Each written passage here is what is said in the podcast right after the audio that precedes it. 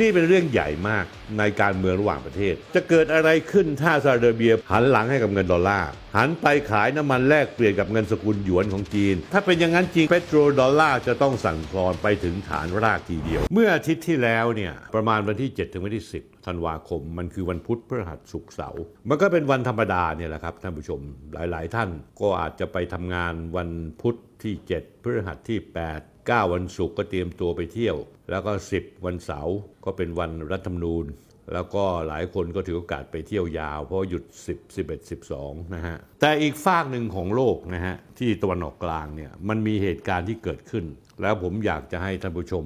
แล้วจะต้องมีการจารึกเรื่องนี้ ลงในประวัติศาสตร์ร่วมสมัยให้รู้ว่า7 8 9 10ที่พวกเราอยู่กันสบายๆนะฮะแล้วก็เตรียมตัวไปเที่ยวลองวีคเอนด์กัน10 11 12นั้นมันเป็นวันเปลี่ยนแปลงจุดเริ่มต้นของประวัติศาสตร์โลกจริงๆเพราะว่าระหว่างวันที่7ถึง10ธันวาคมประธานาธิบดีสีจิ้นผิงได้เดินทางไปเยือนประเทศซาอุดิอาระเบียเพื่อร่วมประชุมกับกลุ่มประเทศอาหรับการเดินทางครั้งนี้ถือว่าเป็นการเดินทางครั้งประวัติศาสตร์ผู้นำจีนได้รับการต้อนรับจากมหาอำนาจแห่งชาติอาหรับยังอบอุ่นและสมเกียรตินอกจากนี้แล้วสื่อหลายแขนงหลายชาติยังตั้งข้อสังเกตและเปรียบเทียบการเดินทางไปเยือนตะวันออกกลางครั้งนี้ของนายสีจิ้นผิงที่ได้รับการต้อนรับอย่างยิ่งใหญ่ผมดูคลิปและโมโหลานอภิโมโหลานยิ่งใหญ่กว่านายโจไบเดนประธานาธิบดีสหรัฐที่ตลอดระยะเวลา50ปีที่ผ่านมาต้องถือว่า50ปีกว่าที่ผ่านมานั้นซาอุดิอาระเบียเป็นพันธมิตรระดับต้นๆของอเมริกาและเป็นกุญแจสำคัญในการดำเนินนโยบายเปโตรดอลลาร์หรือการบังคับให้ประเทศทุกประเทศในโลกนี้ซื้อขายน้ำมันด้วยการใช้เงินดอลลาร์สหรัฐเป็นตัวกลางท่านผู้ชมครับการเดินทางไปกรุงริยาดของประเทศซาอุดิอาระเบียของผู้นำจีนครั้งนี้ประธานาธิบดีสีจิ้นผิงมีภารกิจสำคัญมาก3ภารกิจ1การเยือนซาอุดิอาระเบียอย่างครั้งนี้เป็นการเยือนอย่างเป็นทางการที่เรียกภาษาอังกฤษเขาเรียกว่า State Visitตามคำเชิญของสมเด็จพระราชาธิบดีซัลมันบินอับดุลอาซิสซึ่งเป็นบิดาของมงกุฎราชกุมารนะฮะ MBS มูฮัมหมัดบินซัลมัน 2. ประธานาธิบดีสีจิ้นผิงร่วมประชุมสุดยอดผู้นำจีนกับชาติอาหรับเป็นครั้งแรกเลยนะก็คือเอาชาติอาหรับทั้งหมดมาแล้วนั่งประชุมกัน 3. ได้ร่วมประชุมคณะมนตรีความร่วมมือรัฐอ่าวอาหรับ GCC ภาษาอังกฤษเขาเรียกว่า Gulf Cooperation Council ซึ่งเป็นกลุ่มความร่วมมือของประเทศรัฐริมอ่าวอาหรับ6ประเทศประกอบด้วยซาอุดิอาระเบียคูเวตโอมานนะฮะ UAE กาตาร์และบาห์เรนกระทรวงการต่างประเทศจีนก็แถลงว่านี่เป็นกิจการการทูตครั้งใหญ่ที่สุดและระดับสูงที่สุดระหว่างประเทศจีนและประเทศอาหรับตั้งแต่การสถาปนาสาธารณรัฐประชาชนจีนขึ้นมาประเทศซาอุดิอาระเบียเองก็ใช้ย่อยให้การต้อนรับสีจิ้นผิงอย่างยิ่งใหญ่แม้กระทั่งสื่อสาธารณรัฐอย่าง CNN ยังระบุเลยว่าเป็นการต้อนรับที่แตกต่างกันอย่างมากกับคราวที่ประธานาธิบดีไบเดนมาเยือนเมื่อกรกฎาคมยกตัวอย่างให้ฟังนะท่านผู้ชมครับว่าซาอุดิอาระเบียต้อนรับยังไงกองทัพอากาศซาอุดิอาระเบียได้ส่งเครื่องบินรบ4 ลำมาคุ้มกันตั้งแต่ที่เครื่องบินผู้นำจีนเข้าสู่น่านฟ้าของซาอุดิอาระเบียเชื้อพระวงศ์อาวุโสหลายพระองค์มาเยอะมากต้อนรับสีจิ้นผิงที่สนามบินมีการยิงปืนใหญ่สลุด21 นัดมีหนำซ้ำยังมีเครื่องบินพ่นสีแดงสีเหลืองบนท้องฟ้าเป็นสีของธงชาติจีนเพื่อเป็นการให้เกียรติกับการมาเยือนของประธานาธิบดีสีจิ้นผิงทหารราชองครักษ์ของซาอุดิอาระเบียขี่ม้าถือธงชาติจีนและธงชาติซาอุดิอาระเบียคุ้มการรถยนต์สีจิ้นผิงขณะเล่นเข้าสู่พระราชวังหลวงในกรุงริยาดเจ้าชายมูฮัมหมัดบินซัลมันมงกุฎราชกุมารออกมาต้อนรับด้วยการยื่นมือให้สัมผัสพร้อมรอยยิ้มที่สดชื่นทันทีที่ผู้นำจีนก้าวลงจากรถผมจะเอารูปต่างๆให้ดูนะฮะตั้งแต่เครื่องบินแอร์ไชน่าจอดแล้วก็มีเครื่องบินไอพ่นของซาอุดิอาระเบียพ่นสีออกมาเป็นสีเหลืองและสีแดงเป็นสีธงชาติจีนปืนใหญ่ยิงสลุดแล้วก็อีกรูปหนึ่งที่เห็นก็คือว่าทหารราชองครักษ์ของซาอุดิอาระเบียขี่ม้าประกบถือธงชาติจีนและธงชาติซาอุดิอาระเบียนะฮะท่านผู้ชมครับถ้าเราจะเปรียบเทียบกับครั้งที่นายโจไบเดนผู้นำสหรัฐเยือนซาอุดิอาระเบียในเดือนกรกฎาคม 2565 แค่ 5 เดือนเองต่างเจ้าชายมูฮัมหมัดบินซัลมันทักทายด้วยการยกกำปั้นชนกับไบเดนไม่มีการจับมือกันดูในรูปก็แล้วกันนะครับว่าข้อแตกต่างกันยังไง นอกจากนี้แล้วระหว่างการประชุมโต๊ะกลมซึ่งมีการถ่ายทอดสดทางสถานีโทรทัศน์เจ้าชายนี่พูดถึงการที่โจไบเดนไปเยือนตอนนั้นนะฮะการประชุมโต๊ะกลมนะฮะเจ้าชายทำให้ผู้นำสหรัฐต้องหน้าเจือนเพราะว่าเจ้าชายบินซัลมันประกาศว่าซาอุดิอาระเบียจะเพิ่มกำลังผลิตน้ำมันอย่างจำกัดและเพิ่มการผลิตน้อยกว่าที่สหรัฐเรียกร้องอย่างมากเพราะสหรัฐเรียกร้องให้ซาอุดิอาระเบียนั้นเพิ่มกำลังผลิตน้ำมันประมาณเพิ่มเติมอีก2ล้านบาร์เรลต่อวันในเวลานั้นนะฮะที่เจ้าชายบินซัลมันพูดปฏิเสธความต้องการของโจไบเดนสถานีโทรทัศน์ของซาอุดิอาระเบียได้จับภาพไปที่นายไบเดนทันทีนายไบเดนมีอาการที่โกรธและไม่ทันตั้งตัวการประกาศอีกฝ่ายจากนั้นอีกไม่กี่เดือนต่อมาซาอุดิอาระเบียก็ไม่แยแสอเมริกาด้วยการประกาศลดกำลังผลิตน้ำมันลงอีกด้วยนี่เป็นเรื่องใหญ่มากในการเมืองระหว่างประเทศเพราะว่าซาอุดิอาระเบียถือว่าเป็นชาติพันธมิตรสำคัญในภูมิภาคตะวันออกกลางของอเมริกามานานกว่า80ปีแต่หลายปีที่ผ่านมาความสัมพันธ์สองประเทศตกต่ำลงโดยเฉพาะอย่างยิ่งหลังจากเหตุสังหารนายจามาล คาช็อกกี้นักข่าวชาวซาอุดิอาระเบียที่อาศัยอยู่ในสหรัฐซึ่งมักจะวิจารณ์รัฐบาลซาอุดิอาระเบียในเชิงลบรัฐบาลอเมริกากล่าวหาว่าเจ้าชายโมฮัมหมัดบินซัลมันมงกุฎราชกุมารซาอุดิอาระเบียเป็นผู้บงการสังหารนายจามาล คาช็อกกี้แต่หลังจากสงครามในยูเครนและราคาพลังงานพุ่งสูงขึ้นทั่วโลกอเมริกาจำเป็นทบทวนความสัมพันธ์กับซาอุดิอาระเบียเพื่อให้ช่วยลดราคาพลังงานและบรรเทาปัญหาเงินเฟ้อที่เกิดขึ้นกับทุกประเทศทั่วโลกโดยเฉพาะอย่างยิ่งสหรัฐท่านผู้ชมครับท่านผู้ชมรู้หรือเปล่าว่าวันที่สีจิ้นผิงไปเยือนซาอุดิอาระเบียนั้นปรากฏว่าอัยการและศาลสูงศาลอเมริกาประกาศเลยว่าเจ้าชาย MBS โมฮัมหมัดบินซัลมันที่ถูกกล่าวหาว่าเป็นผู้ที่อยู่เบื้องหลังในการวางแผนฆ่านายจามาล คาช็อกกี้นั้นประกาศมายังไงท่านผู้ชมรู้ไหมว่ารัฐบาลอเมริกาไม่สามารถที่จะดำเนินคดีกับเจ้าชายบินซัลมันได้เพราะตำแหน่งสถานภาพของมงกุฎราชกุมารทำให้ไม่มีสิทธิ์ที่จะสามารถดำเนินคดีได้ท่านผู้ชมเห็นไหมฮะเขาแก้เกมกันเป็นล็อกๆสีจิ้นผิงไปซาอุดิอาระเบียอเมริกายกเลิกการกล่าวหาแล้วยกเลิกการตั้งข้อหากับ MBS โมฮัมหมัดบินซัลมันเพื่อคล้ายๆว่าบอกโมฮัมหมัดบินซัลมันเฮ้ยอ้วดีแล้วนะอ้วไม่เอาเรื่องกับลือแล้วนะอะไรทำนองนั้นแต่อย่างที่ผมเคยเล่าให้ฟังนะฮะรายการคุยทุกเรื่องกับสนธิตอนที่129ผมพูดเรื่องอะไรท่านผู้ชมผมพูดเรื่องจุดจบของเปโตรดอลลาร์จุดจบหามนาฏโลกเมื่อวันที่18มีนาคม2565 9เดือนที่แล้วท่านผู้ชมครับผมบอกว่า50ปีที่ผ่านมาการกำหนดซื้อขายพลังงานจะกระทำด้วยเงินดอลลาร์สหรัฐเท่านั้นเองหรือที่ภาษาอังกฤษเขาเรียกว่าเปโตรดอลลาร์เป็นหนึ่งในเสาหลักของมหาอำนาจทางการเงินเศรษฐกิจการเมืองและการทหารของอเมริกาเลยการประกาศบอยคอตของชาติตะวันตกมิให้มีการซื้อขายพลังงานทั้งน้ำมันและแก๊สธรรมชาติจากรัสเซียผมพูดบอกว่าท่านผู้ชมครับรัสเซียเป็นประเทศที่ส่งออกน้ำมันอันดับ2ของโลกเป็นสัดส่วนของการส่งออกทั่วโลกประมาณ 8-9% แต่ชาติตะวันตกรวมทั้งอเมริกาบอยคอตเรื่องสงครามยูเครนกำลังจะเร่งกระบวนการที่ไม่ใช้ดอลลาร์แล้วใช้เงินสกุลอื่นเพื่อซื้อพลังงานหรือเปล่าท่านผู้ชมครับจะเกิดอะไรขึ้นถ้าซาอุดิอาระเบียผู้ส่งออกน้ำมันดิบอันดับ1ของโลกส่งออกถึง 17% หันหลังให้กับเงินดอลลาร์หันไปขายน้ำมันแลกเปลี่ยนกับเงินสกุลหยวนของจีนหรือเงินรูปีของอินเดียหรือเงินรูเบิลของรัสเซียท่านผู้ชมครับถ้าเป็นอย่างนั้นจริงนะฮะเปโตรดอลลาร์จะต้องสั่นคลอนไปถึงฐานรากทีเดียวเพราะซาอุดิอาระเบียคือเป็นผู้ส่งออกผู้ผลิตน้ำมันรายใหญ่อันดับต้นๆของโลกเป็นผู้นำของกลุ่มประเทศผลิตน้ำมันโอเปกซาอุดิอาระเบียนั้นมีปั๊มน้ำมันออกมาวันละ12ล้านบาร์เรลส่งออก 60% หรือ7ล้านกว่าบาร์เรลและการต้อนรับผู้นำจีนอย่างยิ่งใหญ่ซาอุดิอาระเบียต้องการส่งสัญญาณไปถึงอเมริกาซึ่งที่ผ่านมาพยายามเรียกร้องซ้ำแล้วซ้ำอีกให้ชาติพันธมิตรอาหรับปฏิเสธการยื่นข้อเสนอจูงใจด้านการค้าการลงทุนจากจีนแต่ว่ามิตรภาพระหว่างจีนกับซาอุดิอาระเบียกับอาหรับนั้นมีแต่ดีขึ้นไม่ใช่เฉพาะด้านการค้ารวมไปถึงด้านความมั่นคงนักวิเคราะห์ชาวอาหรับของประเทศ UAE สหรัฐ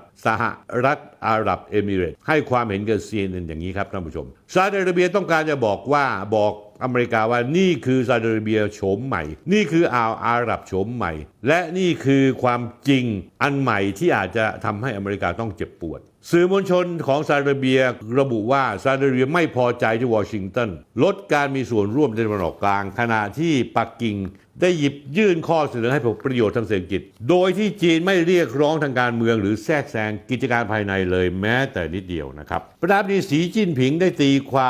พิมพ์บทความลงในหนังสือพิมพ์อัลริยาดฉบับวันพฤหัสบดีที่ 8 ธันวาคมซึ่งเอามาตีพิมพ์1วันหลังจากที่ประธานาธิบดีสีจิ้นผิงไปเยือนในวันที่ 7ข้อความของประธานาธิบดีสีจิ้นผิงพูดยังไงครับท่านผู้ชมเขาบอกว่าโลกอาหรับเป็นสมาชิกที่สำคัญของประเทศกำลังพัฒนาและเป็นกำลังสำคัญในการพดุงความเป็นธรรมความยุติธรรมระหว่างประเทศคนอาหรับให้ความสำคัญกับความเป็นอิสระต่อต้านการแทรกแซงจากภายนอกยืนหยัดต่อการบังคับขู่เข็นทางการเมืองและความยโสโอหังภาษาอังกฤษเขาเรียกว่า oppose external interference stand up to power politics and high-handedness นอกจากนี้ยังสร้างความก้าวหน้าอยู่เสมอบทความชิ้นนี้ของสีจิ้นผิงไม่ต้องตีความให้ซับซ้อนก็รู้ว่าต้องการเอาอกเอาใจกลุ่มชาติอาหรับและโจมตีมุ่งเป้าพุ่งตรงไปยังประวัติศาสตร์ในอดีตที่ผ่านมา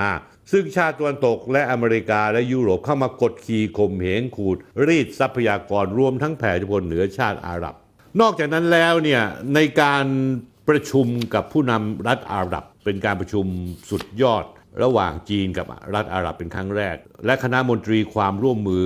รัฐอ่าวอาหรับ GCC ที่กรุงริยาดเมื่อวันศุกร์ที่ 9 ที่ผ่านมาประธานาธิบดีสีจิ้นผิงได้กระทำบางสิ่งบางอย่างที่มหาอำนาจในโลกนี้ไม่เคยมีใครกล้าทำคือในการพูดนำกับผู้นำรัฐอาหรับได้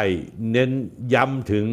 ความสำคัญอย่างยิ่งของอำนาจอธิปไตยและบูรณภาพแห่งดินแดนการพัฒนาเศรษฐกิจและความร่วมมือระหว่างประเทศประธานาธิบดีจีนกล่าวด้วยว่าสถานการณ์ระหว่างประเทศและระดับภูมิภาคในปัจจุบันกำลังเผชิญกับการเปลี่ยนแปลงที่ลึกซึ้งและซับซ้อนสีจิ้นผิงบอกว่าจีนสนับสนุนรัฐอาหรับทั้งหมดอย่างแน่วแน่ในการปกป้องอธิปไตยความมั่นคงและเสถียรภาพของชาติรวมทั้งสนับสนุนโลกอาหรับในการเดินตามเส้นทางการพัฒนาที่เหมาะสมแล้วก็ประเทศจีนยังต่อต้านคนนอกที่เข้ามาแทรกแซงกิจการภายในอีกด้วยนายสีจิ้นผิงกล่าวว่าไม่ว่าสถานการณ์ระหว่างประเทศและภูมิภาคจะเปลี่ยนแปลงไปอย่างไรจีนสนับสนุนอุดมการณ์อันชอบธรรมของชาวปาเลสไตน์ในการฟื้นฟูสิทธิอันชอบธรรมและผลประโยชน์ของชาติพร้อมกับแนะนำว่าประชาคมระหว่างประเทศควรให้ความสำคัญกับปัญหาปาเลสไตน์ในวาระระหว่างประเทศตลอดจนยึดมั่นแนวทางการแก้ปัญหาสองรัฐเพื่อสร้างดินแดนแห่งสันติภาพและอำนวยความสะดวกในการเริ่มเจรจาสันติภาพอีกครั้งตามมติของสหประชาชาติและข้อริเริ่มสันติภาพของสันติภาพอาหรับทั้งจีนนะฮะกระทรวงการต่างประเทศจีนและสำนักข่าวของปาเลสไตน์เผยแพร่คำพูดของสีจิ้นผิงอย่างละเอียดระบุรายละเอียดเรื่องนี้ว่าทางจีนสนับสนุนอย่างแน่วแน่ต่อการจัดตั้งรัฐปาเลสไตน์ที่มีอธิปไตยเต็มที่โดยยึดถือพรมแดนในปี 1967 มีกรุงเยรูซาเล็มเป็นเมืองหลวงซึ่งตอนนี้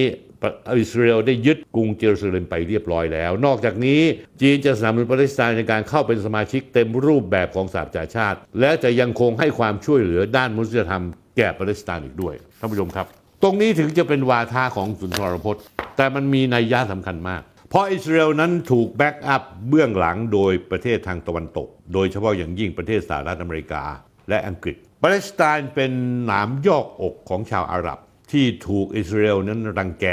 กั่นแกล้งฆ่าฟันชาวปาเลสไตน์ที่เรียกร้องสิทธิอันชอบธรรมในการจัดตั้งปาเลสไตน์ตามมติสหประชาชาติซึ่งมีมติว่าปาเลสไตน์จะต้องตั้งประเทศขึ้นมาได้ภายในมติแล้วก็ยึดถือพรมแดนในปี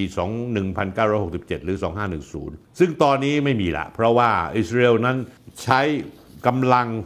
บูลลี่ชาวอาหรับโดยเฉพาะยิ่งปาเลสไตน์และตอนนั้นกลุ่มประเทศอาหรับก็ยังไม่เข้มแข็งและอยู่ภายใต้ร่มเงาความมั่นคงของอเมริกาแต่วันนี้เป็นที่พิสูจน์ชัดเจนแล้วเห็นชัดเจนเลยว่าอเมริกาเนี่ยถดถอยไปแล้วซาอุดิอาระเบียเป็นหัวหอกในการนำทางที่จะถีบอเมริกาออกไปจากตะวันออกกลางเมื่อมาเช่นนั้นแล้วโอกาสที่จีนรัสเซียจะสนับสนุนประเทศทางอาหรับเพื่อทวงความชอบธรรมของชาวปาเลสไตน์คืนให้ก็มีความเป็นไปได้อย่างสูงซาอุดิอาระเบียได้ยกระดับกำชับความสัมพันธ์ของจีนถอยห่างจากอเมริกาท่านผู้ชมรู้ไหมว่าจีนเนี่ยอยู่อันดับหนึ่งในการค้าขายกับซาอุดิอาระเบียทิ้งห่างอเมริกาเลยการมาเยือนซาอุดิอาระเบียของสีจิ้นผิงเป็นการประทับรอยทางภูมิรัฐศาสตร์ครั้งใหญ่เลยในสนามหลังบ้านของอเมริกาอเมริกาเคยเป็นผู้นำเข้าน้ำมันรายใหญ่ที่สุดจากซาอุดิอาระเบียปัจจุบันเหลือเพียงบางส่วน เมื่อปีที่แล้ว2564จีนกลายเป็นลูกค้าและหุ้นส่วนการค้าที่ใหญ่ที่สุดของซาอุดิอาระเบียมีการส่งออกไปจีนมูลค่ากว่า$50,000,000,000หรือกว่า 18% ของการส่งออกของซาอุดิอาระเบียทั้งหมดจากตัวเลขปี2563 คศ 2020จีนถือว่าเป็นตลาดส่งออกที่ใหญ่ที่สุดของซาอุดิอาระเบียกินสัดส่วนมูลค่าส่งออกถึง 20% 1ใน5นะท่านผู้ชมครับขณะประเทศที่เป็นคู่ค้ารองลงไปของซาอุดิอาระเบียมีอันดับ2อินเดียสัดส่วนก็เพียงแค่ 10.1% ญี่ปุ่น 9.75% เกาหลีใต้ 8.63% สหรัฐอาหรับเอมิเรตส์ 5.51%อเมริกาคู่ค้ากับซาอุดิอาระเบียตกมาอันดับที่6แค่ 5.36% น้อยกว่าจีนถึง4เท่าเช่นเดียวกันท่านผู้ชมครับการนำเข้าปี2564จีนเป็นประเทศเบอร์1ที่ซาอุดิอาระเบียนำเข้าสินค้ามากที่สุดเป็นมูลค่า 30,000 กว่าล้านดอลลาร์คิดเป็น 20% มากกว่าอันดับที่2คืออเมริกาที่ 11% เกือบเท่าตัวนะท่านผู้ชมครับเมื่อพิจารณารายละเอียดของสินค้าที่ซาอุดิอาระเบียนำเข้าจาก2ชาติจะพบว่าหลักๆแล้วสินค้า5อันดับแรกที่ซาอุนำเข้าจากจีนคือเครื่องมืออิเล็กทรอนิกส์อุปกรณ์อิเล็กทรอนิกส์เครื่องจักรกลเครื่องปฏิกรณ์นิวเคลียร์หม้อน้ำเฟอร์นิเจอร์ป้ายไฟอาคารสร้างสำเร็จเหล็กและเหล็กกล้าสิ่งที่สถิติการค้าไม่ได้ระบุไว้คือสินค้าส่งออกจากอเมริกาไปยังซาอุดิอาระเบียนั้นใหญ่ที่สุดคืออะไรท่านผู้ชมสินค้าสงครามมีสงครามในข้อมูลจากสถาบันบรูกิ้งของอเมริกาเองระบุว่าในช่วง6ปีตั้งแต่2558ถึง2536 สคศ2015ถึง2020 6ปีมีสงครามในเยเมนที่อเมริกาเป็นผู้ยุยงส่งเสริมให้เกิดสงครามแล้วดึงซาอุดิอาระเบียเข้าไปเป็นคู่รบด้วยอเมริกาเหมาล็อตขายอาวุธสงครามให้รัฐบาลซาอุดิอาระเบียริยาดไปแล้วคิดเป็นมูลค่ากว่า 64,000 ล้านดอลลาร์ 2.2 ล้านบาทซึ่งเมื่อหารโดยเฉลี่ยแล้วซาอุต้องซื้ออาวุธจากอเมริกาปีละกว่า$10,000,000,000หรือประมาณ 372,000 ล้านบาทคิดเป็นมูลค่าถึง2ใน3ของสินค้าที่ไม่ใช่อาวุธที่ซาอุนำเข้าจากอเมริกาตัวเลขอันนี้พิสูจน์อะไรไหมท่านผู้ชมพิสูจน์ว่าอเมริกาคือคนส่งออกสงครามไปยังตะวันออกกลางเพื่อประเทศในกลุ่มพันธมิตรของตนได้ซื้ออาวุธจากอเมริกามากๆก็คงไม่ผิดละแล้วกลับมาดูความสัมพันธ์ระหว่างจีนกับซาอุดิอาระเบียหน่อยจีนซาอุดิอาระเบียสถานพนักงานทูตเพื่อสถาปนาทางการทูตมา30ปีที่ผ่านมานี่เองที่ผ่านมาก่อนที่สีจิ้นผิงจะไปเยือนนั้นซาอุดิอาระเบียคือพันธมิตรหลักของอเมริกาภายใต้ความร่วมมือของเปโตรดอลลาร์ซึ่งกำหนดการซื้อขายพลังงานต้องใช้เงินดอลลาร์สหรัฐแลกกับที่อเมริการับประกันคุ้มครองความมั่นคงให้กับซาอุดิอาระเบียแต่สถานการณ์3เรื่องทำให้ความสัมพันธ์ระหว่างอเมริกากับซาอุดิอาระเบียต้องเปลี่ยนไปคือ1การสังหารนายจมาคาช็อกกี้2การขึ้นสู่อำนาจของมงกุฎราชกุมาร Mohammed bin Salman ที่ต้องการสร้างความสัมพันธ์ที่หลากหลายโดยไม่ผูกติดกับอเมริกา3สงครามในยูเครนทำให้เกิดวิกฤตพลังงานทั่วโลกการมาเยือนครั้งนี้ของสีจิ้นผิงเป็นครั้งที่2หลังจากที่เคยเข้ามาเยือนแล้วครั้งหนึ่งเมื่อประมาณสักปี 2559 6 ปีที่แล้วครั้งนี้ประธานาธิบดีสีจิ้นผิงได้เข้าเฝ้ากษัตริย์ซาอุมานแห่งซาอุดิอาระเบียและลงนามข้อตกลงเป็นหุ้นส่วนยุทธศาสตร์ระหว่างจีนกับซาอุดิอาระเบียโดยจะหมุนเวียนกันเป็นเจ้าภาพจัดการประชุมระดับประมุขระหว่างกันทุก2ปีที่สำคัญท่านผู้ชมครับระหว่างจีนกับซาอุดิอาระเบียยังมีการลงนามในข้อตกลงอีก34ฉบับคิดเป็นมูลค่ากว่า$1,000,000,000ครอบคลุมเรื่องพลังงานสะอาดเทคโนโลยีออนไลน์การก่อสร้างการขนส่งที่น่าสนใจมากๆท่านผู้ชมครับแล้วเป็นที่เจ็บปวดหัวใจของอเมริกามากเจ็บช้ำเลยท่านผู้ชมของอเมริกาและอังกฤษและยุโรปคือการลงนามให้บริษัท Huawei ทำงานในเรื่องเทคโนโลยีทางคลาวด์ใช้เทคโนโลยีทางการพัฒนานิยมเมืองแห่งอนาคตของซาอุดิอาระเบียถึงแม้อเมริกาและพันธมิตรคือยุโรปพยายามสกัดกั้นบริษัทเทคโนโลยีจีนทุกวิถีทางแต่ Huawei ยังขยายธุรกิจไปสู่3ภูมิภาคตะวันออกกลางได้จากการร่วมมือครั้งนี้นอกจากนั้นแล้วที่ทำให้อเมริกาต้องเจ็บปวดอีกก็คือว่าซาอุดิอาระเบียเห็นชอบร่วมกับประธานาธิบดีสีจิ้นผิงที่จะเชื่อมข้อเสนอ1 แถบ 1เส้นทางของจีนกับวิสัยทัศน์ปี 2030 ของซาอุดิอาระเบียทั้ง2ฝ่ายจะได้ประโยชน์อะไรท่านผู้ชมครับได้ประโยชน์ว่าจีนอนุญาตให้ซาอุดิอาระเบียที่ขณะนี้เป็นผู้ส่งออกน้ำมันรายใหญ่อันดับ1มายังจีนให้ซาอุดิอาระเบียตั้งโรงกลั่นน้ำมันทั้งจีนทั้งภาคใต้ของจีนช่วยให้ซาอุดิอาระเบียได้ประโยชน์จากการขายน้ำมันและธุรกิจเกี่ยวกับข้องกับโรงกลั่นน้ำมันในภูมิภาคเอเชียทั้งหมดซาอุดิอาระเบียยังจะร่วมมือกับจีนในการต้องการ กระจายโอกาสทางเศรษฐกิจนอกจากน้ำมันไปสู่พลังงานทางเลือกซึ่งจีนมีความเชี่ยวชาญมากเช่นพลังงานแสงอาทิตย์พลังงานลมและพลังงานไฮโดรเจนจีนมีนโยบายมุ่งสู่การพึ่งพาตนเองทางเศรษฐกิจและต้องการกระจายโอกาสความร่วมมือทางเศรษฐกิจไปยังประเทศในภูมิภาคต่างๆและแสวงหาประเทศใหม่จีนยังให้คำมั่นสัญญาว่าจะส่งเสริมให้ชาวจีนเดินทางมาท่องเที่ยวที่ซาอุดิอาระเบียส่วนซาอุดิอาระเบียก็จะเปิดรับบริษัทจีนเข้าร่วมลงทุนในภาคอุตสาหกรรมต่างๆมากยิ่งขึ้นค่อนข้างชัดเจนแล้วว่าความร่วมมือของจีนซาอุดิอาระเบียจะสร้างความเสื่อมถอยให้กับเงินสกุลดอลลาร์ของอเมริกาอย่างหนักหลังจากที่สองชาติได้ตกลงร่วมมือกันใช้เงินหยวนหรือเงินสกุลซาอุดิอาระเบียซื้อขายน้ำมันทั้งนี้เงินหยวนจะไม่เพียงใช้ในการซื้อขายน้ำมันเท่านั้นจีนพิสูจน์ให้เห็นก่อนการประชุมสุดยอดจีนประเทศอาหรับครั้งแรกโดยที่เมืองอี้อูนะฮะที่ประเทศจีนแหล่งการค้าสำคัญในมณฑลเจ้อเจียงของจีนเขาได้มีการทำธุรกรรมไปแล้วชำระเงินด้วยสกุลเงินหยวนข้ามพรมแดนครั้งแรกกับซาอุดิอาระเบียการชำระเงินหยวนข้ามพรมแดนจะขยายจากจีนกับซาอุดิอาระเบียไปยังกลุ่มประเทศอาหรับจะทำให้เงินหยวนของจีนถูกใช้อย่างแพร่หลายในระดับสากลและในอนาคตมีความเป็นไปได้สูงที่อาจจะเป็นเงินสกุลหลักสกุลหนึ่งของโลกทุกวันนี้จีนเป็นคู่ค้ารายใหญ่ของประเทศอาหรับทั้งหมดนะฮะ 2,564 การลงทุนในจีนลงทุนตรงนะฮะในประเทศอาหรับมีมูลค่าสูงถึง 20,000 ล้านเหรียญสหรัฐยอดการค้าระหว่างจีนกับประเทศอาหรับท่านผู้ชมรู้ว่าเท่าไหร่ 330,000 ล้านดอลลาร์สหรัฐ3ไตรมาสของปีนี้การค้าระหว่างจีนประเทศอาหรับเพิ่มขึ้นถึง 35.28% เพิ่มขึ้นท่านผู้ชม 35% เกือบ 40% นอกจากการเยือนซาอุดิอาระเบียตามคำเชิญของ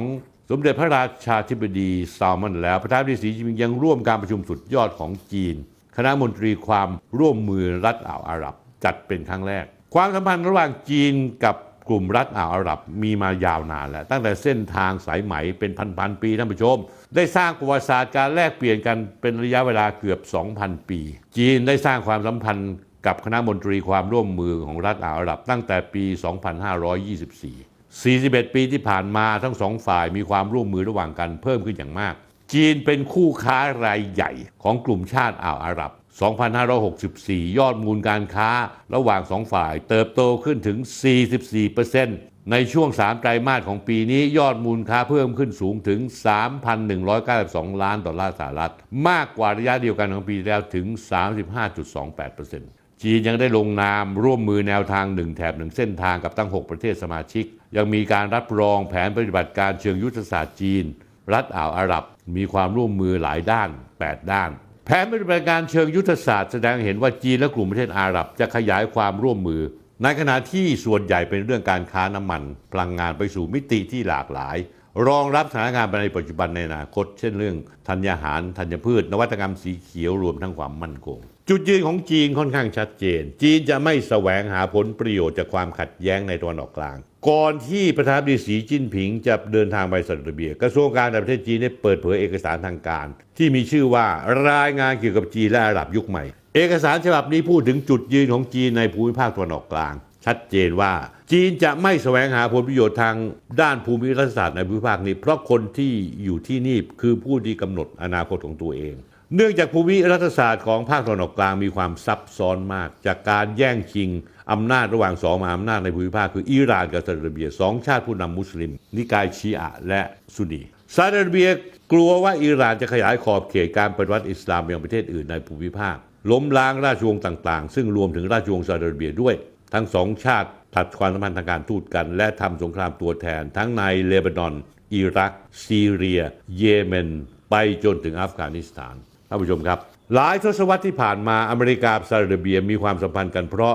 มีอิหร่านเป็นศัตรูร่วมกันและรวมไปถึงนโยบายเปโตรดอลลาร์แต่ในที่สุดสหรัฐได้พลิกนโยบายไปตามผลประโยชน์ตัวเองโดยไม่สนใจเพื่อนเก่าขณะที่จีนไม่เคยคล้องแวะกับความขัดแย้งตะวันออกกลางและมีความสัมพันธ์ที่ดีกับทั้งสองประเทศไม่ว่าจะเป็นซาอุดิอาระเบียและอิหร่านท่านผู้ชมจะเห็นว่าในยุค ของประธานาธิบดีบารักโอบามาอเมริกาได้เปลี่ยนยุทธศาสตร์จากตะวันออกกลางมาสู่ภูมิภาคอินโดแปซิฟิกท่านผู้ชมครับจีนก็เลยย้อนเกล็ดอเมริกาด้วยการขยายสัมพันธภาพกับตะวันออกกลางที่เคยเป็นฐานที่มั่นของอเมริกาและยังสามารถเชื่อมโยงจากตะวันออกไปยังแอฟริกาซึ่งจีนมีฐานทัพอยู่ที่ประเทศจิบูติเป็นฐานทัพนอกประเทศแห่งแรกของจีน ท่านผู้ชมครับยิ่งสงครามยูเครนยืดเยื้ออเมริกาและยุโรปยิ่งจะเผชิญความยากลำบากจากวิกฤตพลังงานและธัญญาหารหลายชาติท่านผู้ชมครับในยุโรปเริ่มตั้งคำถามว่าจะยืนหยัดร่วมกับสหรัฐไปได้อีกนานแค่ไหนขณะที่ฝั่งเอเชียแปซิฟิกการประท้วงในฮ่องกงถูกกำราบราบคาบพรรคประชาธิปไตยก้าวหน้าในไต้หวันพ่ายแพ้ยับเยินในการเลือกตั้งท้องถิ่นไต้หวันจีนกำลังเดินหน้าอีกครั้งหลังผ่อนปลนนโยบายโควิดเป็นศูนย์ล่าสุดท่านผู้ชมครับการเยือนของสีจิ้นผิงที่เยือนซาอุดิอาระเบียของผู้นำจีนได้ผลักให้อเมริกาเผชิญความยากลำบากในทุกแนวรบครับท่านผู้ชมครับ